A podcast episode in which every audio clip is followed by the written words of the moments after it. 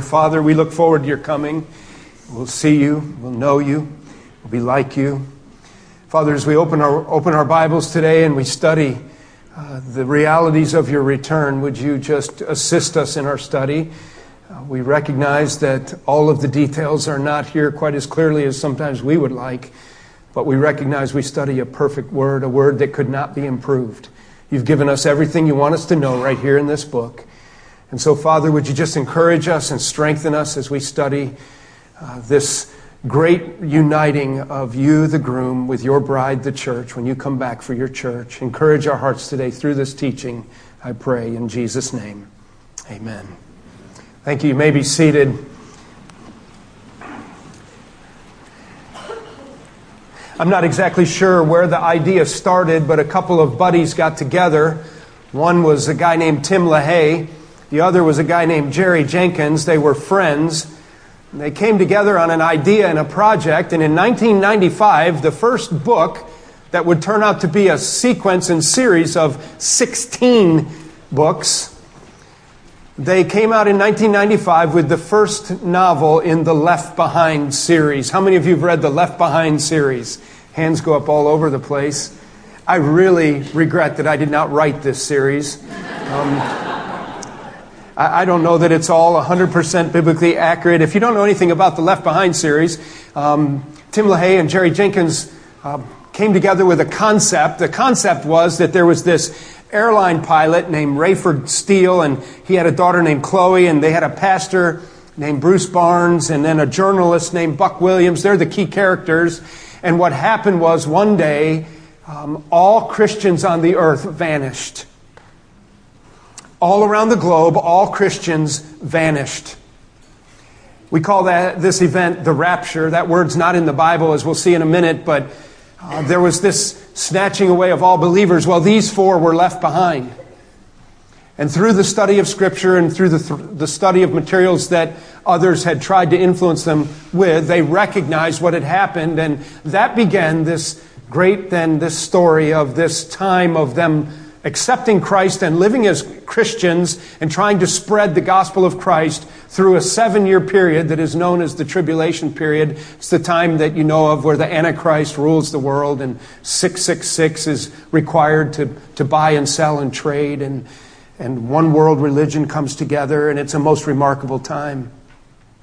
Well, by the year 2000, uh, the Left Behind series was catching on like wildfire. In fact, seven of their 16 volumes, seven different times, seven different volumes, seven of their titles reached number one on the New York Times, the USA Today, and the Publishers Weekly um, best sellers list all at the same time. During the peak of the interest in the Left Behind series, they had a website that would answer Bible questions, and people could go there and learn more about what the Bible teaches about uh, end times teaching, they were receiving over 60,000 hits a day on their website. And this is the reason why I really wish I had written this series and thought of it. Not that I could. But ultimately, when it was all said and done, by the time their 16th volume came out and sold in 2007, total sales for the series surpassed 65 million copies. Well, whether you've read it or not, the statistics on the Left Behind series certainly show us something that um, is very evident, and that is that in the church, among God's people, and even in a watching world, this concept of the Lord's return is very interesting to people. People wonder about when is the Lord going to come back? What is it going to be like in the last days? What is the tribulation like? How does all this unfold? What does the Bible really say? If you've been attending here these last few weeks, you know that as we've worked our way through Matthew's gospel, we are in Matthew chapter 24. It will continue in 25. You do not have to turn there this morning. Um, but in Matthew 24 and chapter 25, we are in a section where Jesus is sitting on the Mount of Olives teaching his disciples in response to their question, and that is, what will it be like at the end of the age, and what will the signs of your coming be? Chapters 24 and 25 are some of the longest uh, straightforward teaching of our Lord uh, anywhere recorded for us, and it is specifically about this end times, last days teaching. I've been saying something as we've gone through this series. I've been reminding you as we've worked our way, just trying to unfold and understand the words of our Lord as He's teaching there in response to these questions about the end of the age and His return. I've been telling you, now remember that in Matthew chapter 24 and 25, what is being taught is the second coming of Christ, not the rapture of the church. I've also reminded you that in, in, in, in, connection with that concept is the fact that Matthew 24 and 25 are particularly written to Israel and Jewish people, not so much the church and Christians. It doesn't mean that Jewish people cannot be part of the church, but I'm talking about national Israel and God's plan and program for Israel as we come to the last days of the world.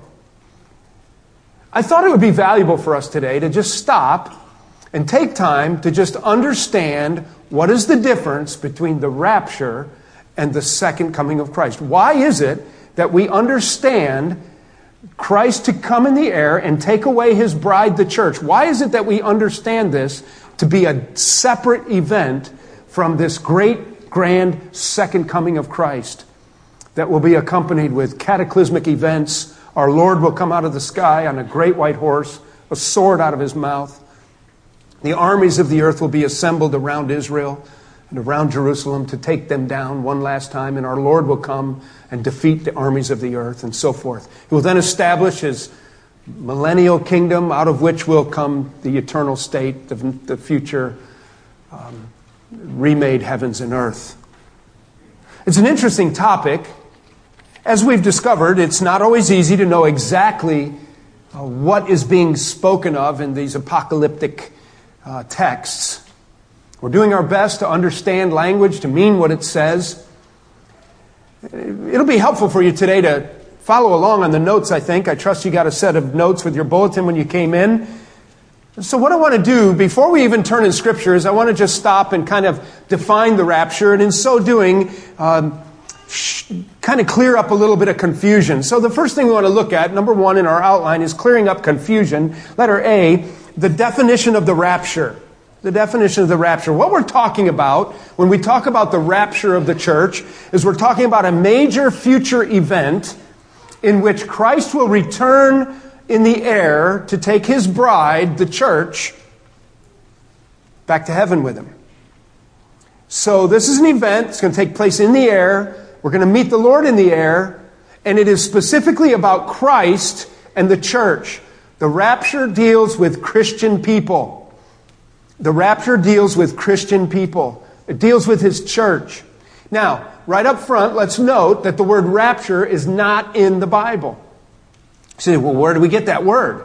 Well, let's turn to our main text for today because the, the teaching that we're going to receive today from God's Word is almost in its entirety in First Corinth, in First Thessalonians, excuse me, First Thessalonians chapter four.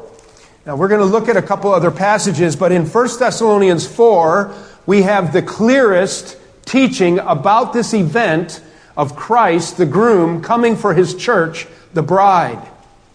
That would be anybody who knows Jesus Christ as their Savior. Anybody who understands that this imputation and reconciliation that takes place at the cross. You're saved by grace through faith in Christ alone.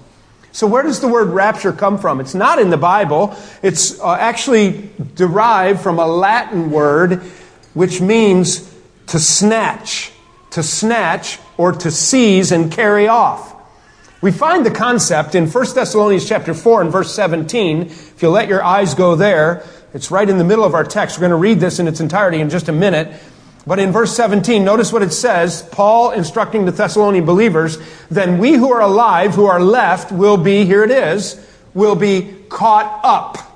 We will be caught up together with them in the clouds to meet the Lord.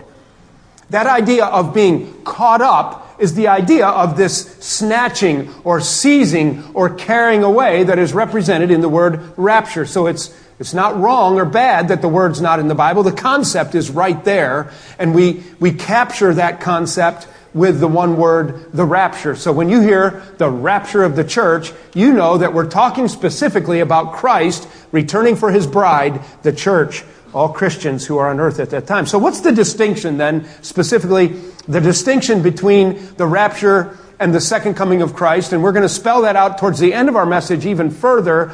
But let's make the distinction on a timeline. And if we go up to the screen here, there's one on your notes, there's one on the screen here, I think. Um, and, um, and if you take a look here, let's just kind of look chronologically at, at, the, at a historical timeline. So we see the cross, and we all understand that's what we were celebrating this morning in the death, the burial, and the resurrection of our Lord Jesus Christ.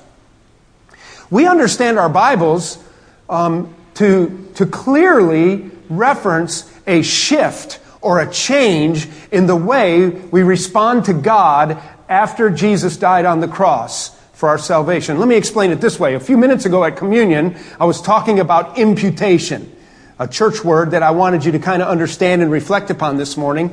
That is a divine exchange. Things are exchanged. It's something that's not yours is given to you and it's imputed. It's imputed to you. All right? So in the Old Testament, how many of you remember in the Old Testament that there's a lot of blood? There's a lot of animal killing, right? And a lot of that had to do with the fact that God has, has laws. He has laws of the universe. He has spiritual laws of the universe. Just like in gravity, something goes up, it has to come down. It's a universal law, physical law of the universe. God has spiritual laws. One of those laws is the wages of sin is death. It's an unchanging law. It's always true law. It will always be true. It will never change. The result of sin is always death. God implemented in his plan of salvation that for sin, the only way sin can be forgiven is through the shedding of blood, or death must be paid. The death penalty must be paid for sin to be satisfied. All right? And so in the Old Testament, the killing of these animals had a lot to do with symbolism of, of those spiritual laws in the mind of God. So God taught his children Israel that the father of the family, and, and when they would gather and they had feasts throughout the year and they had a, a calendar that they followed, and there were different occasions where for different kinds of sacrifices, some, the father would come and he would put his hands on the head of a goat, or the priest would do that, representing the people, or, or a calf, or a, a sheep, or a lamb. And what would happen is he would lay his hands on there, and then he would say a prayer, and everybody understood that what was happening was, in a symbolic way before God, the sins of the family were being transferred on the animal, and then Pop would get his killing knife out, and in front of everybody, slit the animal's throat, and the blood would shed, and the nice little lamb is now dead. And it died. It died for sin. It died for sin that was imputed upon it. It died for sin that was transferred. How many of you did your sacrifices this past week? I mean, we just don't do that, right? We don't practice that. Why don't we practice that? We don't practice that because of the cross. Because once and for all, the perfect, spotless lamb shed his blood, and that bloodshed was sufficient to appease and to please the demands of a holy and a just God. And so when we want our sin forgiven, we don't go kill an animal, get your jackknife out, pray over your pet cat or dog, and then slit its throat and say, There, see, God, I killed something for me. Whatever. No, what do we do? We bow our heads in our hearts and we humble ourselves at the foot of the cross and we acknowledge that the blood of Christ, once shed, was good for us, even for today. And that began a whole new way of thinking, of relating with God. By the way, all Old Testament saints who symbolically transferred their sin on those animals, ultimately that was satisfied in the mind of God in Christ at the cross, looking back and it was satisfied our sin looking forward. So we look back to the cross. The Old Testament saints were looking forward to the cross, and the whole Old Testament is a visual of the sacrificial lamb that was fulfilled and satisfied in our sacrificial lamb, the Lord Jesus Christ. Praise God. And so a very cumbersome system becomes a very wonderful opportunity by, for us by grace through faith to know the forgiveness of sin. And so, so it changed. And so that began a time of church planting. The scriptures were written. Jesus went back into heaven and we have the church age.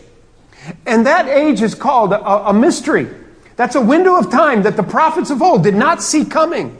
And another name for the church is the bride of Christ. God is at work through Christ in His church, and we're the bride of Christ. It's illustrated in, in, in Ephesians 5, for example. In, and actually, the husband and wife relationship there is presented as an illustration of Jesus as the groom and the church as the bride.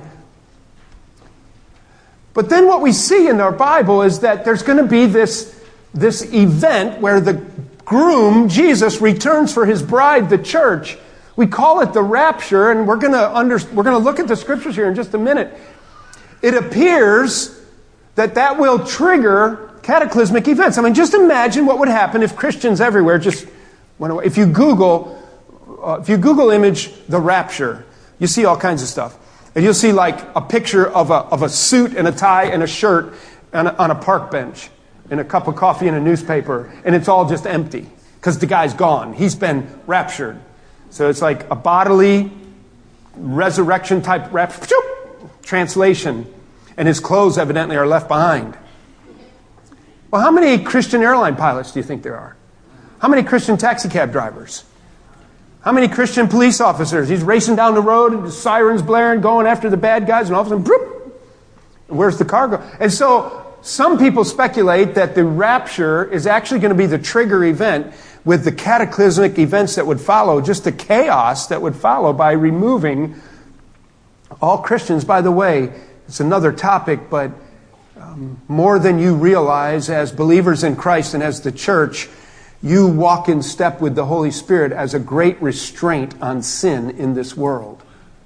Imagine what will happen to this world if the church is gone. Imagine how it will implode in its sin. Imagine how much the church holds back sinful behavior. And so we would say, and we hold to a pre tribulational model of the rapture, okay? So the Bible just doesn't say when this is going to happen.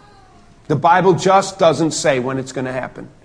But it appears that it would happen before the tribulation. There's evidences that point to the fact that we will be removed from this time of wrath and the tribulation will begin when the rapture happens. That essentially will trigger the beginning of the 70th week of Daniel, this gap in time by the church age, and then the 70th final seven year window, which we know as the tribulation, the last half of which is the great tribulation.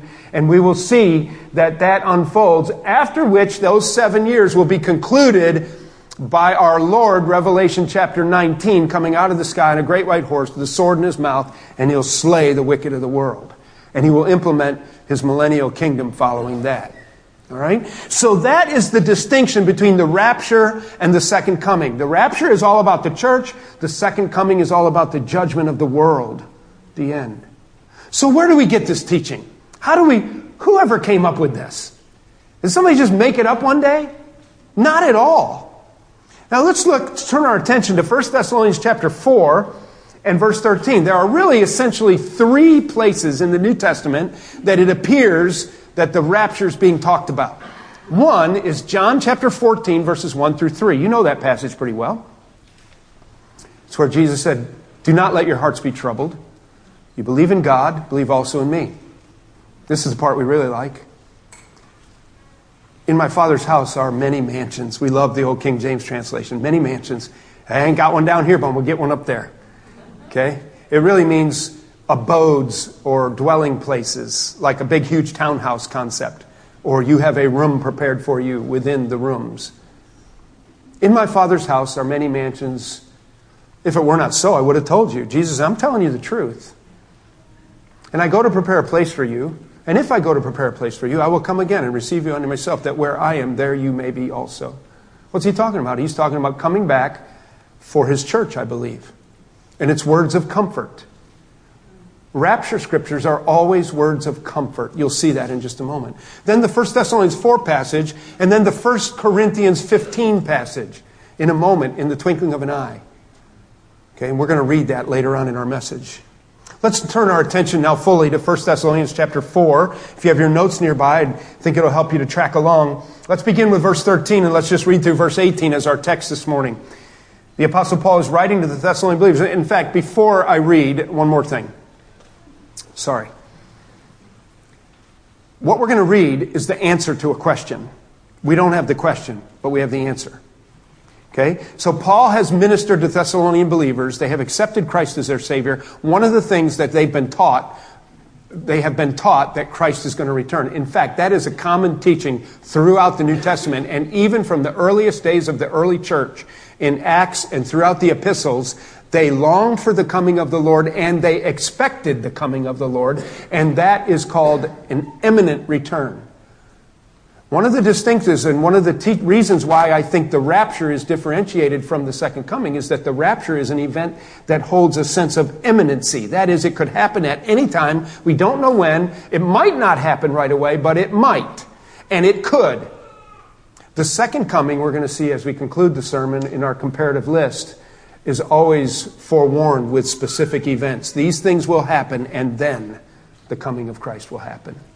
And so, even in the early church, they were waiting for the coming of the Lord. And the Thessalonian believers believed that. The church at Thessalonica believed that Christ was going to come back. And then, guess what happened? Somebody in the church died. And they had a funeral. And then somebody else died. And they had a funeral. And they were believers in Christ who longed for the coming of the Lord. And now they're buried out back of the church in the cemetery. And so the church began to start getting worried about something. They began to get really bothered about the fact that these dear brothers and sisters in Christ who longed for the coming of the Lord died before Christ came. A, have we missed the coming of the Lord? Have we missed something? Or what's going to happen to these dead people who are buried in the ground when the Lord returns? They're going to miss his coming. What's going to happen?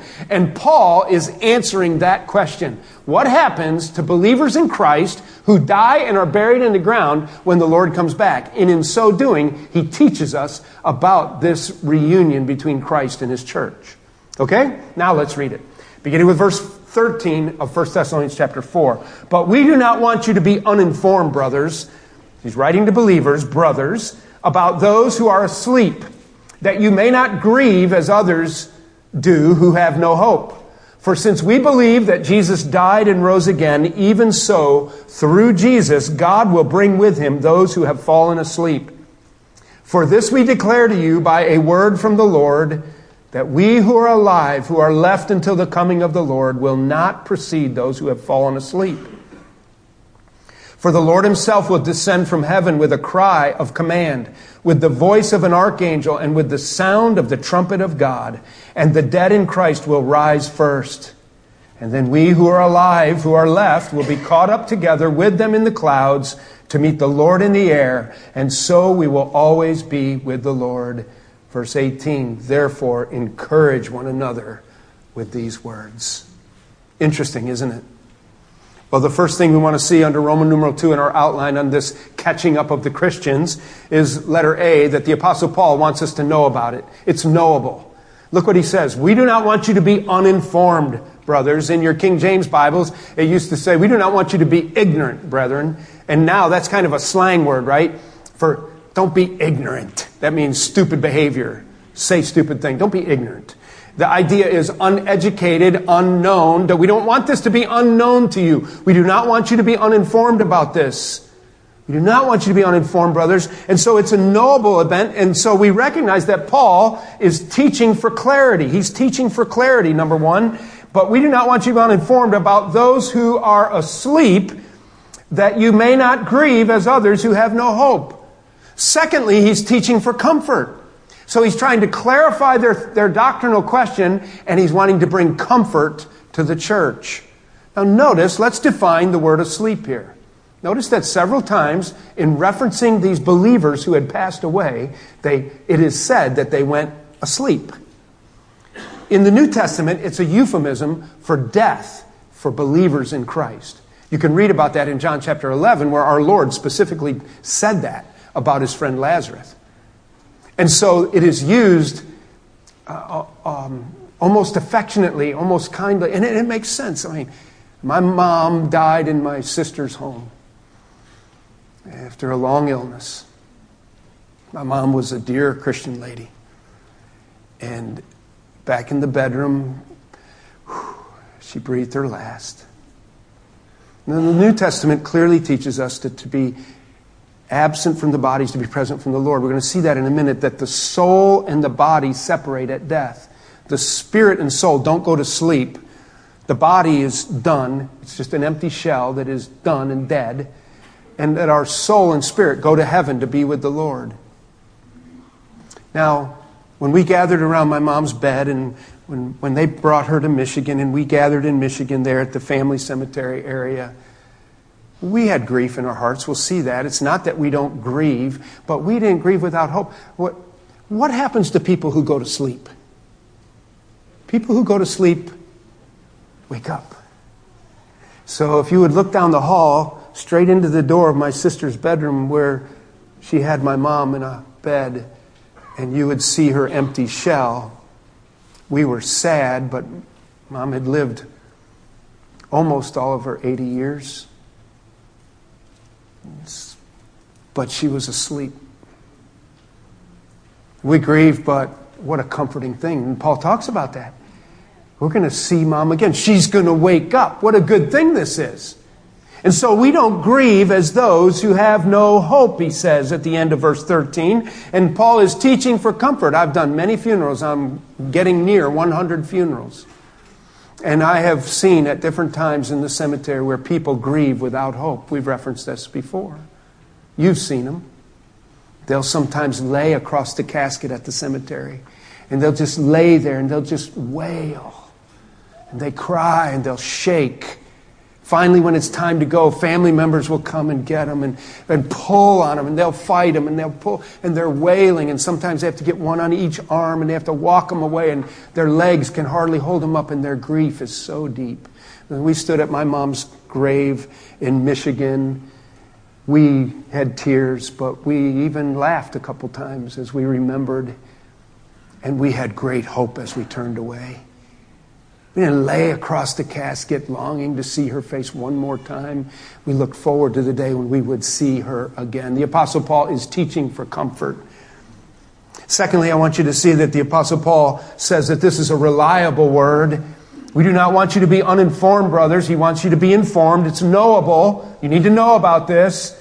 It's for clarity and for comfort. Number four, letter, verse 14. For since we believe that Jesus died and rose again, even so, through Jesus, God will bring with him those who have fallen asleep. Do you notice how the Apostle Paul is using the resurrection of Jesus Christ as the foundation of this teaching? So we believe and we know that Jesus died and rose again. In the same way, we will rise again and there will be another resurrection. And so the idea here, this is a reliable teaching, number one, because it's based upon the resurrection of Christ. What is more foundational to our faith than the resurrection of Jesus Christ? In a lot of ways, you could argue that in the same way that we believe 100% in the resurrection, we, need, we believe 100% in this rapture concept. It's right there. He said, this is what's happening. And just like the resurrection, this is going to happen. And so it's reliable because it's based upon, number one, the resurrection. Number two, because it's from the very teaching of Christ. Look what he says in verse 15. For this we declare to you by a word from the Lord that we who are alive and remain and left until the coming of the Lord will not precede those who have fallen asleep. We know this from teaching from our Lord. Well, where in the Gospels did our Lord teach the rapture? It's, it's basically not there. The closest thing to it would be John 14, 1 through 3. But think about the Apostle Paul. How was he credentialed? If you would go back into 2 Corinthians uh, later in the book, around chapter 10, one of the things that he has to do, he even says, I'm making a fool out of myself here, is he's credentialing himself with the Corinthians who were accusing him of not being a real, genuine, authentic apostle. And he says, I am an apostle because, see, to be an apostle, you had to see Christ. You had to be an eyewitness. There's no such thing as apostles nowadays. Don't let anybody tell you there is. Apostles see Christ in, in visual form and witnessed his workings. But the apostle Paul himself admitted that, didn't he? When he was saved on the road to Damascus and afterwards, he was caught up into the heavens, into the third heaven. He called himself a man born out of time. And he had great visions, and that's what he was arguing and calling himself a fool about in 2 Corinthians, that I'm making a fool out of myself. He was reminding them, I have great visions. In fact, he even went on to say that the reason the Lord gave me a thorn in the flesh is to keep me humble because of all these incredible visions that I've had, where he had face to face encounters with the resurrected Christ. We don't know anything about it, but it happened. And so Paul saw Christ in, the, in person, and evidently Christ taught Paul, gave him message, gave him talking points. There was a time when Paul was in the wilderness, when he was also a time when, no doubt, he had a time where he encountered Christ. And somewhere along the line, our Lord taught and gave a word that this would happen. So it's reliable, it's based on the resurrection, it's based on the teaching of Christ. Our Lord did teach it in John 14, 3. I will go again, and I will go, I will come again and receive you unto myself. But I have to tell you, letter C, I, this is an important point, and I'm all in on it. This is incredible teaching. This is, uh, you know, it's a little bit almost like bizarro, isn't it? It's like, woo, what are we talking about here? This is incredible teaching. Let's just break it down. Let's see what happens. Okay, so we're in verses 16 and 17, he says, For the Lord himself is, is what's going to happen. The Lord himself will descend from heaven with a cry of command, with the voice of an archangel, and with the sound of the trumpet of God. In my notes, I got it flipped. Number one, in, under letter C, Christ will appear with a trumpet sound. He will appear when this trumpet sounds. Okay? There's a lot of talk about what trumpet that is. Um, I do not believe that it's representative of any of the trumpet judgments in the book of Revelation. With the voice of an archangel, with the sound of the trumpet of God, and then not only will this trumpet sound, but there will be a loud angelic shout. It's going to be a noisy event. Many Bible students speculate that only Christians will be able to hear it. We don't know. We don't know. It appears to be real. And then this incredible shout. It's a calling forth of, of the dead. It's partly what it is, I think. So after this loud angelic shout, the next thing we see, well, we're reflecting back, we know in the order of things that back in verse 14, at the end of verse 14, even so, through Jesus, God will bring with him those who have fallen asleep. So, number three, letter C, is that the souls of dead church saints will descend from heaven with Christ. So, when there's this trumpet sound and this archangel shout, the souls of the dead Christians will be with Christ and they will come out of the air with Christ. The, the next thing we see in verse 16, now back up to 16, the Lord himself then will descend with heaven, from heaven, with this cry of command, with the trumpet sound. Then, at the end of verse 16, and the dead in Christ will rise first. Okay, Thessalonian believers, you want to know what happens?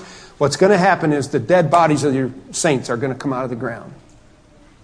So the bodies of dead church saints will be raised first, he says. This is problematic. This is pro- I can think of all kinds of cases. I mean, what about this Christian guy who is sailing in the seas and the pirates find out that he's a Christian and they, they slash him and they throw him in the sea and immediately he's gobbled up by a shark and then.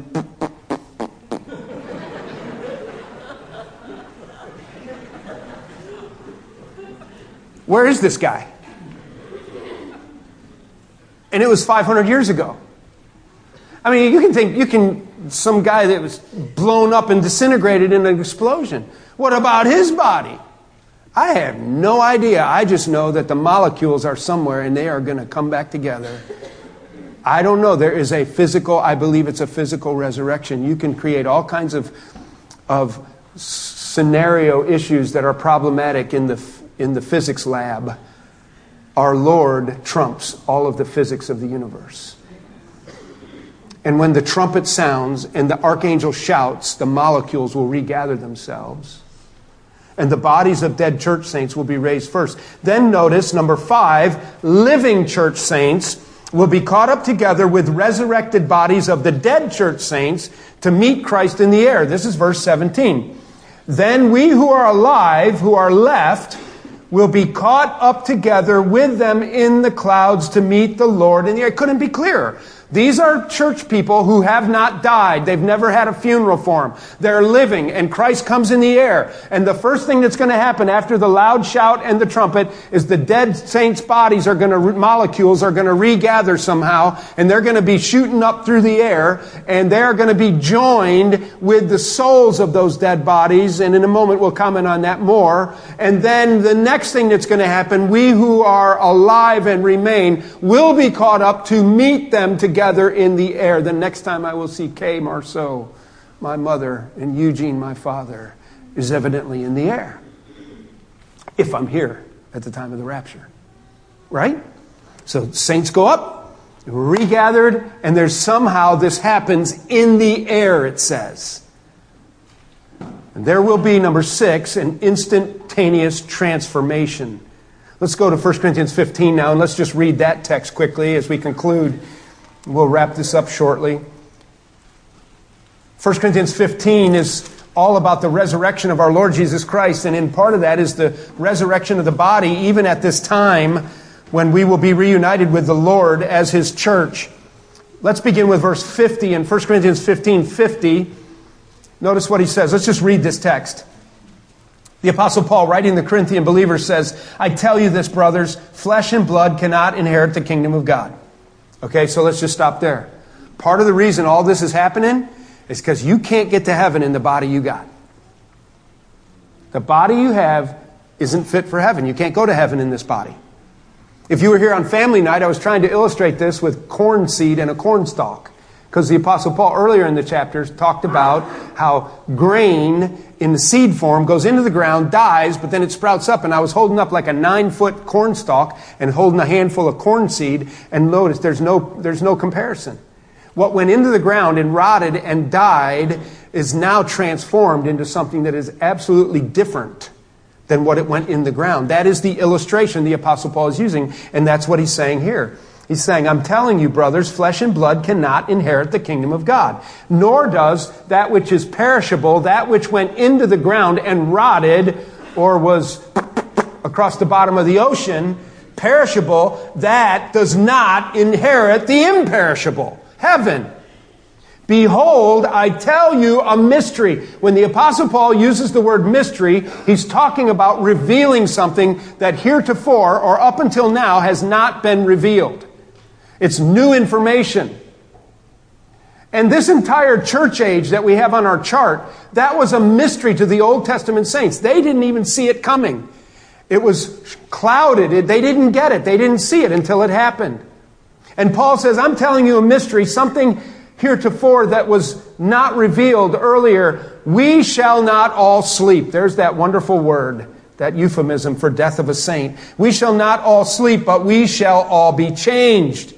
We have to be changed because flesh and blood cannot inherit heaven. In a moment, in the twinkling of an eye, at the last trumpet, for the trumpet will sound and the dead will be raised imperishable and we shall be changed. For this perishable body must put on the imperishable and this mortal body must put on immortality. When the perishable puts on the imperishable and the mortal puts on immortality, then shall come to pass the saying. It's not yet, but it will be then Death is swallowed up in victory. O death, where's your victory? O death, where's your sting? The sting of death is sin, and the power of sin is the law. But thanks be to God who gives us the victory through our Lord Jesus Christ. Wow. That's a, a passage of hope and comfort. Notice what it says. Number six, there will be this, is what Paul's talking about. There will be this instantaneous transformation. So back in 1 Thessalonians 4, I take what is happening here is that as the trumpet sounds and the archangel shouts, and the souls of the, the, the believers who've gone on to be with the Lord already are coming back with him, their bodies come up and they're instant, in an instant. It says the idea of twinkling of an eye is the idea of a glance, a glance up at the clock. As quick as you can.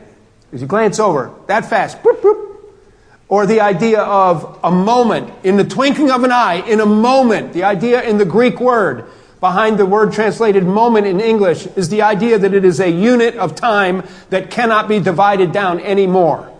It's just the smallest unit of time. And so there will be this instant transformation. And I take it that what Paul is talking about in 1 Corinthians 15 on the transformation of that which is, that which is a, a condemned body, that which is, um, uh, what's the word that he uses? I'm blanking out right now. But the idea is of a, um, what, what kind of body does he call that? Help me out. I'm blanking out, third service people. Perishable body, a perishable body, a mortal body all right, that, that cannot go to heaven is immediately made imperishable. All right, is immediately transformed in the moment, in the blinking. So the dead body then is fit for heaven. That which had rotted in the ground and decayed in the ground immediately becomes an imperishable body that is suitable for all of eternity. And we who are alive and remain are caught up together in the Lord, in the air to meet the Lord in the air. Immediately our body is given to us. Our perishable flesh and blood body that you need no evidence other than you already know all the evidence you have that your body is perishing. And immediately it's transformed into your heavenly body.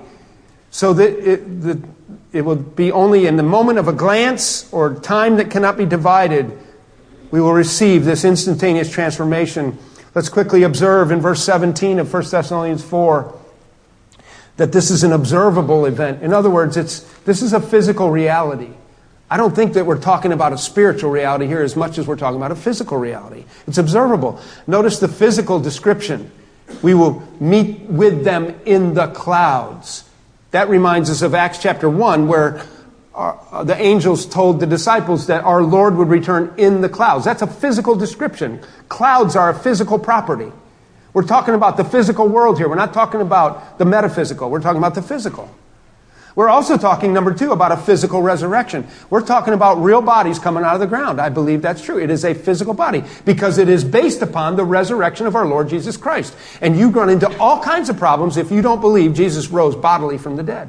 He rose bodily from the dead. They could touch it. They could see the marks. They could see his side. They could see his hands. It was a physical body that was transformed. And so we're talking about what is observable here and physical. Letter E, it is irreversible. Notice 17. Then we who are alive, who are left, will be caught up together with them in the clouds to meet the Lord in the air. And so we will always be with the Lord. That's a wonderful truth, isn't it? It's irreversible. From that moment on, church, we will be with the Lord, never to be separated again. I take it. This is why we use this passage at funerals. We don't have to grieve as those who have no. And I often go to Psalm 23 and connect that with John 14, 1 through 3. It said, um, and I will come again in John 14, Jesus said, I will come again and receive you unto myself, that where I am, there you may be also. We will be with Christ. Psalm 23, he was looking forward to it. What is it? How does Psalm 23 end? And I will dwell in the house of the Lord forever. Forever. We'll be with the Lord. What a wonderful truth this is. It's irreversible. From this moment on, all church age believers will be with Christ forever. Letter F, we've already talked about a little bit. We will be imperishable. This perishable body will become imperishable. And that all happens in a moment, in the twinkling of an, of an eye, at the sound of the trumpet. So let's compare the rapture and the second coming of Christ. Let's just kind of put them side by side. Clearly, Paul is teaching in 1 Thessalonians 4 that Christ returns in the air for his church. If you would read Zechariah 14, you would see that Christ is going to return to the earth. And his feet are going to split Mount of Olives. There's going to be some kind of earthquake, and his feet hit the Mount of Olives and going to split it right in half. I have no reason to believe that's not a physical, geographical event. It's a geophysical event. It's just going to happen. So, this, what we're talking about, is something that happens in the air, directed towards the church. His other return, his feet are splitting the Mount of Olives. He's coming to earth. Secondly, Christ returns for his saints. He returns for his saints, those who are in Christ. In the second coming of Christ, we recognize in Revelation 19 that the armies of heaven are with him. This is evidently the saints who come with Christ. They will come with him. So he's not coming for his saints at the second coming, he's coming with his saints. I think this is a big argument here, number three, and that is that the rapture message is always given as a message of comfort. It's a message of comfort. And never in the second coming apocalyptic passages is comfort given. It is always warning. Christ returns in judgment, not for comfort. The return is the emphasis of Christ's return, number three, is that Christ returns in judgment of a rebellious world. There's no comfort. It's rather a horrible time, and it's always given as a warning. Finally, number four, the New Testament views the rapture as an imminent event. I've already talked about that. Could happen at any time. Number four in the second coming column, it's indicated the second coming is indicated by many specific signs that Jesus said, Watch for these signs. This is going to happen, and this is going to happen, and this is going to happen, and then I'm coming. It's never like that with the rapture, with the return of church, with the, with the doctrine of imminency threaded throughout the epistles. It's always this sense of He could come at any time. Take away the rapture, I think you take away imminency. So the question is are you rapture ready? Are you born again? I mean, I really don't know. Ex- I, I won't get my head cut off for when this is going to happen, other than I think it could happen at any time. But one thing I will get my head cut off for is that what Paul said in 1 Thessalonians 4 that the dead in Christ will rise first, that Christ will come in the air, there'll be a trumpet, a shout, dead in Christ will rise, we who are alive and remain will be caught up here. I think it's going to happen exactly like that. I think what he's saying is exactly what he means. And he intends for us to understand that. And there we will meet Christ in the air. Are you ready to be, meet Christ? Are you ready to meet your bridegroom, bride? You do that by accepting Jesus Christ as your Savior, knowing that your sin is forgiven. You're rapture ready. I believe that God is going to have mercy on His church and keep us out of the tribulation period. That is a time where He's dealing with Israel and the world at large not specifically with His church. It doesn't mean that we won't suffer for our faith, that we might not have horrible times. But I don't believe we're going to live in that 70th week of Daniel. Those who know Christ. We will be raptured and taken away. What a marvelous event. Given for our comfort, not to confuse, to give us hope. Will you stand, please? Father, we turn to you this morning. You know our hearts, you know our minds. Could be there are some who've been sitting listening and been making a mockery of your word today because it, it seems so sci fi. Father, would you convict our hearts to live rapture ready? If there's anybody here who doesn't know Jesus Christ as their Savior, would you just draw them unto yourself? Help them to admit their sinfulness right now. If you don't know Jesus Christ as your Savior, let me, let me interrupt my prayer. Would you just admit your sinfulness in the quietness of your own heart and mind? God sees every thought. Say, Dear Lord, I know I'm a sinner. I've offended you. I've offended Christ. I've, I've disobeyed the Word of God. I admit my sinfulness and I believe that Jesus died for my sin and I accept his righteousness for the forgiveness of my sin. Tell God something like that, that you're sorry for your sin. You believe in Christ. You want to become a new creation in Christ. Be transformed, be rapture ready. The greatest thing you could do for your family is to have a testimony of faith and trust in Jesus Christ so that if we have your, your funeral, we can just know you're asleep. And the hope of seeing you again is real. And so, Father, stir our hearts and challenge our minds and help us to live and walk worthy of the cause of Christ. Help us not to be embarrassed of our Bibles. Help us not to be ashamed of Christ in any way or form. And these teachings came straight from Christ, and we believe them to be true, and we will live accordingly. In Jesus' name we ask for your blessing as we go. Amen. Amen.